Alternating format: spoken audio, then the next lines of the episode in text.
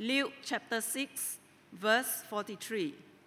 No good tree bears bad fruit, nor does a bad tree bear good fruit. Each tree is recognized by its own fruit. People do not pick figs from thorn bushes or grapes from briars. The good man brings good things out of the good stored up in his heart, and the evil man brings evil things out of the evil stored up in his heart. For out of the overflow of his heart, his mouth speaks. Why do you call me Lord, Lord, and do not do what I say? I will show you what he is like who comes to me and hears my words and puts them into practice. He is like a man building a house who dug down deep and laid the foundation on rock. When a flood came, the torrent struck that house, but could not shake it because it was well built. But the one who hears my words and does not put them into practice is like a man who built a house on the ground without a foundation. The moment the torrent struck that house, it collapsed, and its destruction was complete. This is the word of the Lord.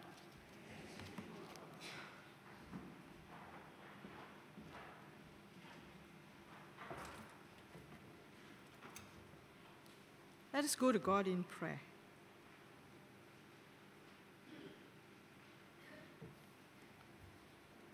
Lord our God, we thank you for your word read, and we pray that this indeed may sink deep into our hearts to become that foundation on which our lives are built.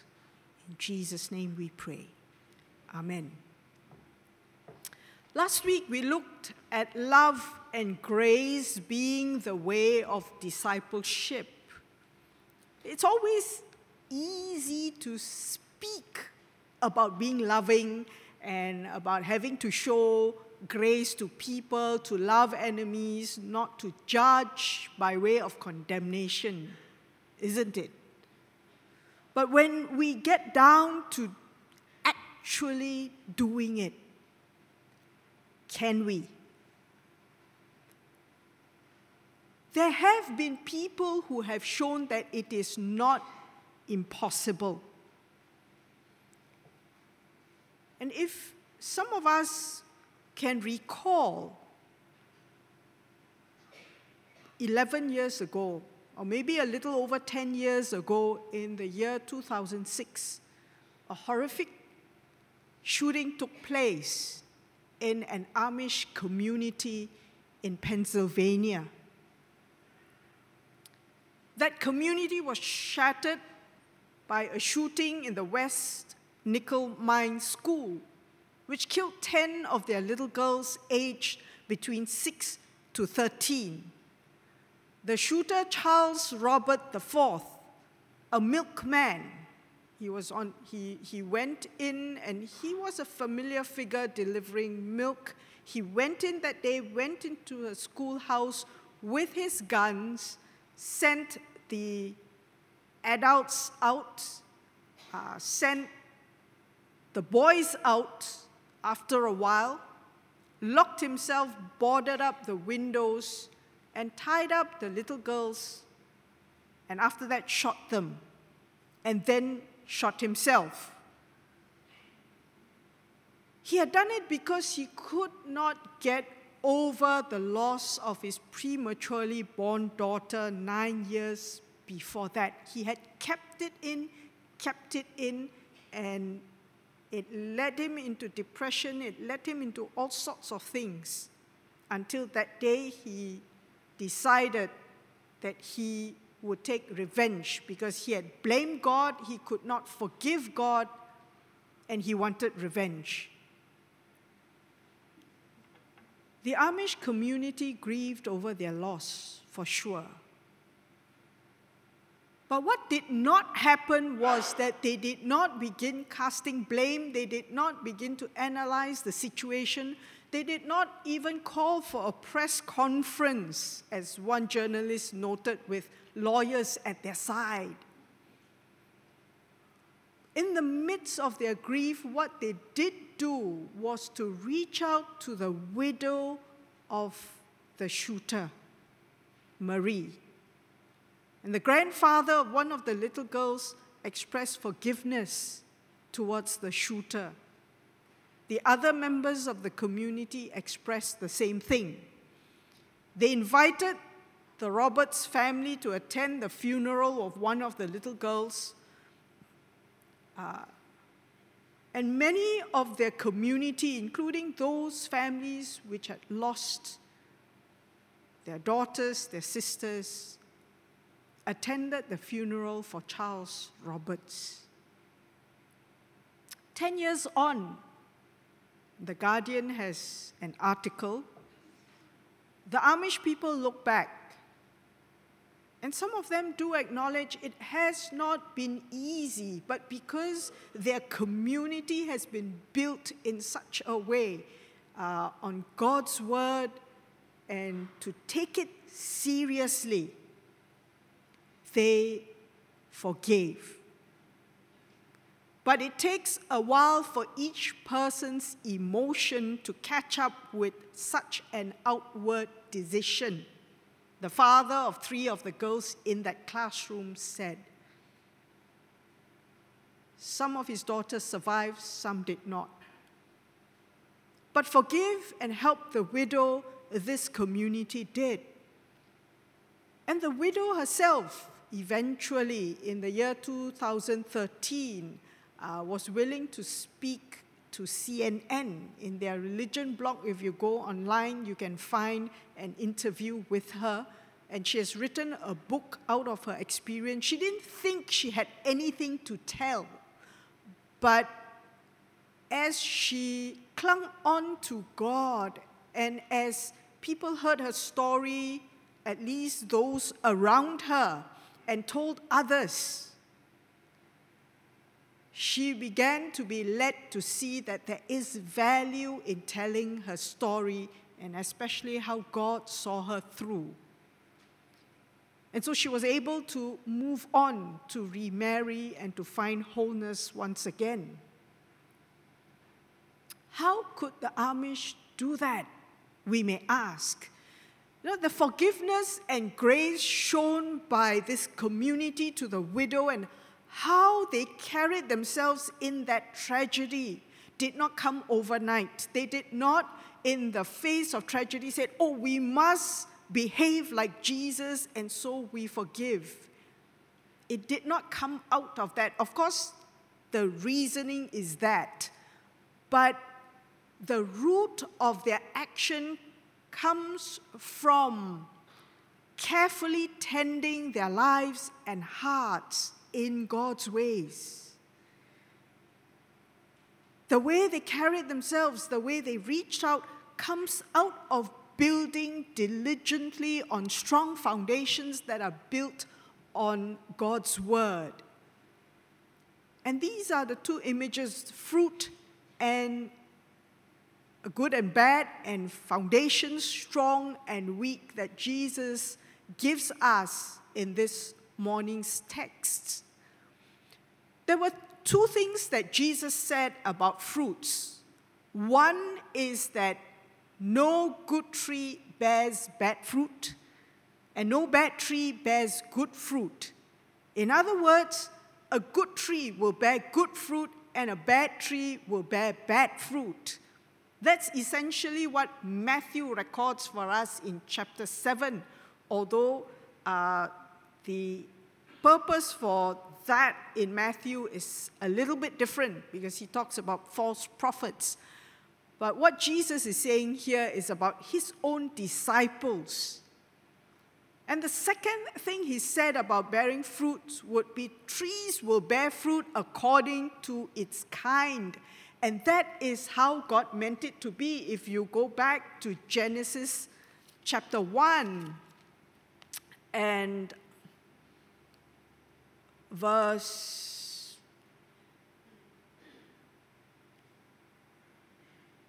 11 to 12. Then God said, Let the land produce vegetation, seed bearing plants, and trees on the land that bear fruit with seed in it according to their various kinds. And it was so. The land produced vegetation, plants bearing seed according to their kinds, and trees bearing fruit with seed in it according to their kinds. So you won't expect to find durians on a pineapple plant or a pineapple on an apple tree, even though it has both have apples in their names. If you went to Google and typed how to grow a good tree in inverted commas, you will come up with millions of sites. People are keen to grow trees, good trees, because we know when a tree is healthy, the fruits will be good and we can enjoy those fruits. And some sites even give step by step instructions how to plant good trees and the benefits of planting good trees. You get more oxygen and so on. And Jesus uses this picture of a good tree to show us that the fruit, that our fruit, the action and the words we say, and especially words that come out of us in times of crisis or in the heat of the moment or off the cuff, comes from what we have cultivated and nurtured in our hearts. If we, read, if we did a search on fruits in, in the Bible and we read through, we will find more often than not when the Bible speaks about fruit in the life of people, it most often refers to the qualities found in a person. And so in Galatians uh, many of us know this verse. Paul lists the fruit, it's a singular, of the Spirit that is love, joy, peace, patience, kindness, goodness, faithfulness, gentleness, and self control. And some of you can list that. So it is one fruit with many qualities in that fruit. And these qualities, they reside in us, but they are demonstrated or they come out in our actions and our speech. These fruits grow by what we take into our minds, what we take into our hearts, for example, our experiences. A child that grows up experiencing love and grace and kindness and goodness will in turn learn to show kindness and goodness and love and grace to others. Our hearts and minds are formed by also the things we read, the things we see, the things we hear, the things we do, and all these form us over a period of time. There are patterns that come up in our lives. And some of you may know this saying sow a thought and you reap an action. Sow an action and you reap a habit. Sow a habit and you reap a character. Sow a character and you reap a destiny. The kind of things we take in, the things we set our eyes on repeatedly, I'm not saying if you just look at it, but repeatedly, if we take in images of violence and gore, our thoughts will soon begin to move in that direction. And when our thoughts move in that direction, it trickles down to our hearts, like it or not. And you know what happens. And the thing is, many of those who, like serial killers and so on, when they are caught and they're questioned, it begins with these things what they read and what they take into their minds.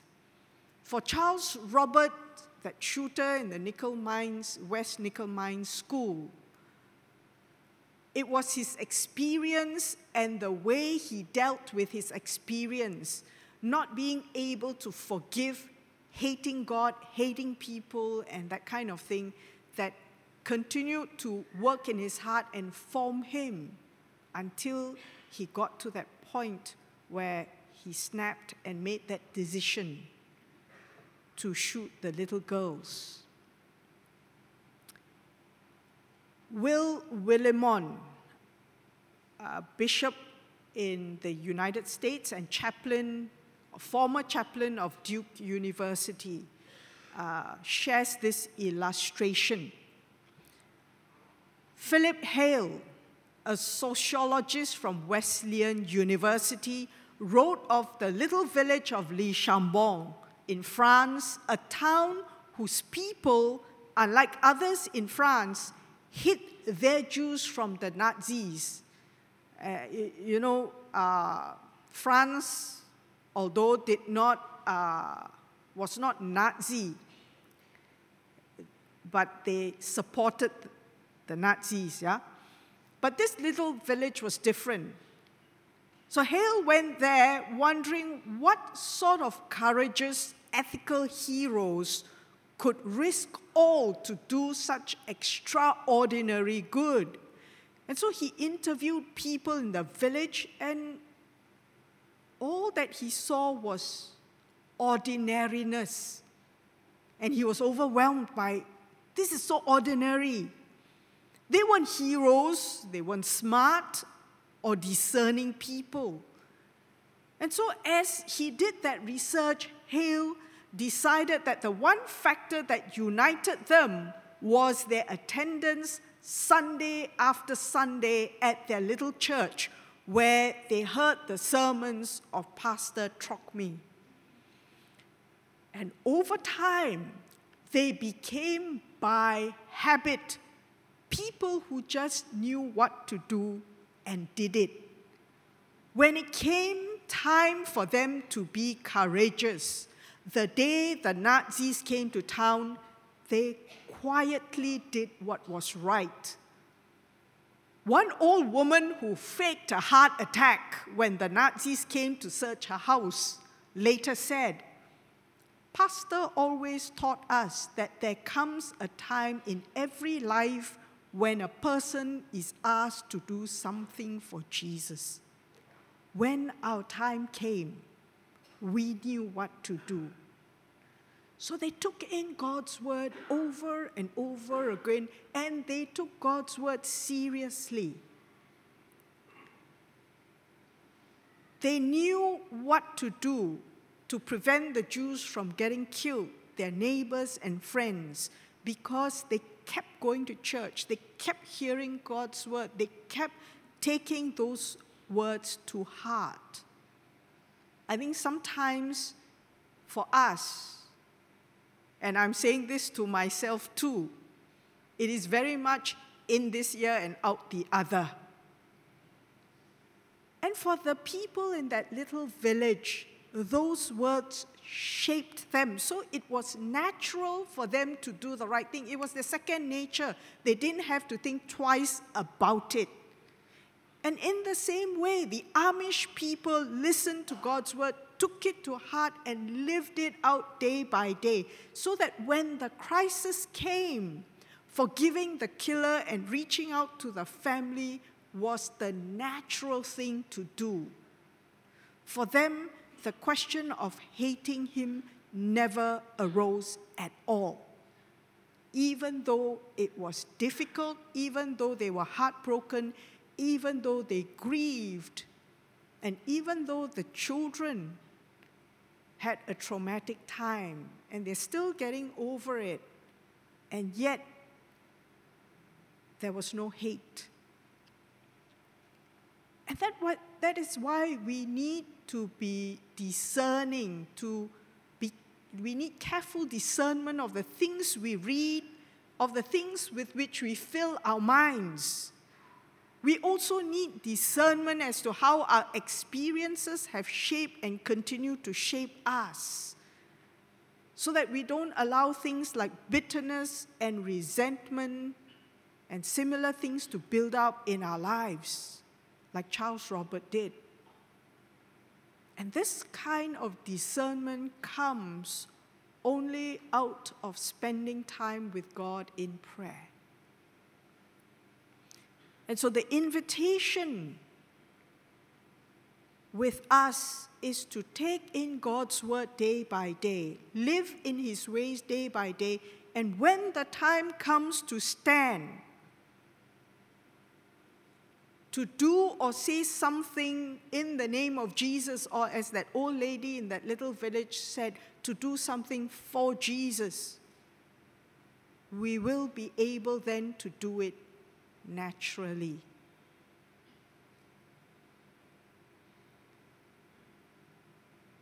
We are thankful that we are able to continue meeting and worshiping publicly. If there should come a day, God forbid, that we can no longer worship in public, would you still come for worship?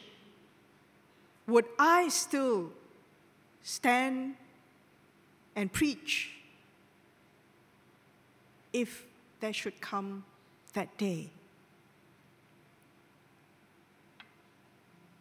In fact, this evening there is a vigil for Pastor Raymond Koh at Padang Kota Lama, the Speaker's Corner, 6:30 p.m.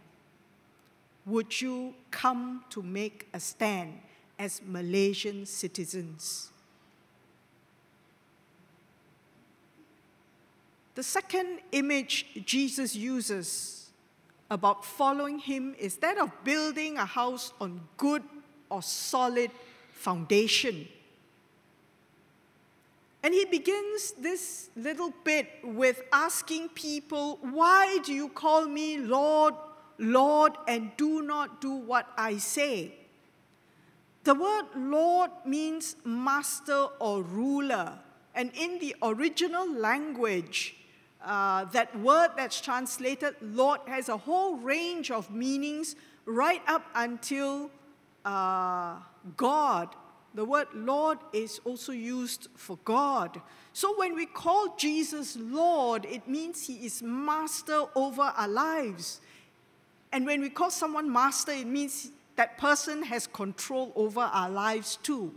And so when we say, No, Lord, when Jesus calls us to do something like love your enemies or do not judge, it is a contradiction in terms. We cannot call Jesus Lord and then turn around and say, No, Lord. But when we do hear Jesus' words and practice what he says, Jesus says we will be able to stand steady like the house that is built on good, solid foundation. Foundations are important. Building needs, buildings need good foundations in order to stand firm and not collapse. And that is why, when we look at the percentage of time needed to erect a building, we will find that a large proportion of the time is spent making sure the foundation is good and rightly done. The work on the New Wesley Methodist School, Sungai Pinang. If you go there, you will find that it's up to level five or six, seven right now. It began in March of last year after the groundbreaking service on March the 2nd. And they took several months just to get the foundation done well, piling, putting in the concrete, and so on. And after that, you will find that the rest of the building can come up very quickly because the foundation is solid.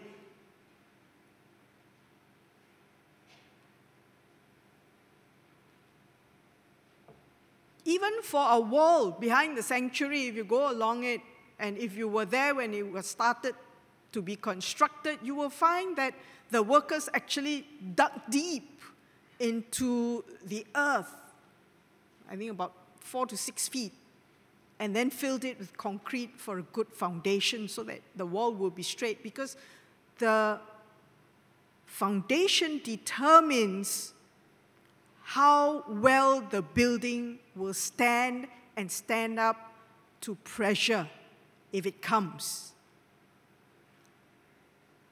The Leaning Tower of Pisa is the way it is because of bad foundation. But it wasn't bad enough for it to topple over, so it stands at an angle.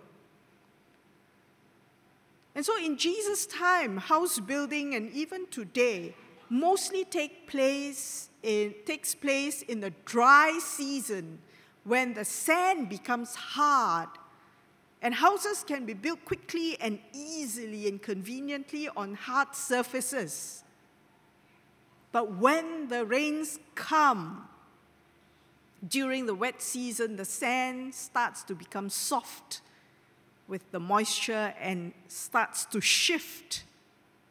When the rains come down harder and flooding occurs, the house will collapse because it is no longer standing on something firm. And so we saw what, hap- what can happen to homes in floods two years ago. Um, I think from our church, we didn't actually go all the way into the kampong with the team, but some of us would have seen the photos of how the houses were completely washed away and the people had to go to higher ground. The wise builder will take time to dig through the sand and into the ground until he hits the rock layer of the ground, rock bottom. That's why we call it rock bottom. You can't dig anymore. And then he will build on that solid foundation so that when the rains come, the foundation will not go soft and the house can stand steady. I came across the picture as I was looking through pictures.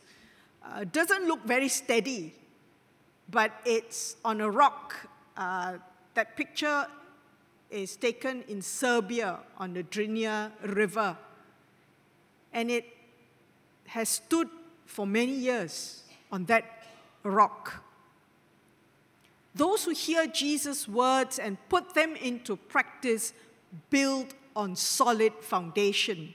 And if we take Jesus' words seriously and do what he says, like a foundation determines the orientation of the building, the foundation of Jesus' words will set the course for our lives. And it will determine how steady our lives will be in the face of difficulties and tough times. John 14, 23, Jesus says, Those who love me will keep my word, and my Father will love them, and we will come to them and make our home with them. Jesus is the cornerstone, the crucial piece in the whole of the foundation that will make sure whether the house stands or crumbles. You can read that in Ephesians chapter 2, verses 20 to 21.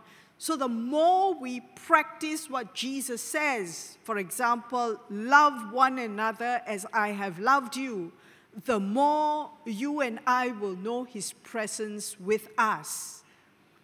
And as we come to know God's presence more and more, we will also come to have God's peace in our hearts we will come to be kept steady in the storms of life when they hit.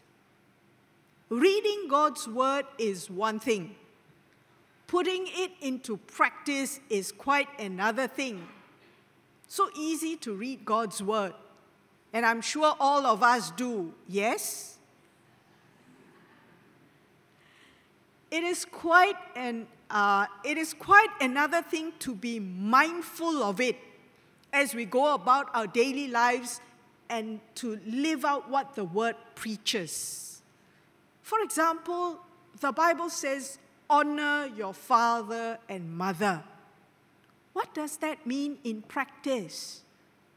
Do everything they say? I'm sure you and I know that we don't. And sometimes parents can make unreasonable demands, especially as they get older.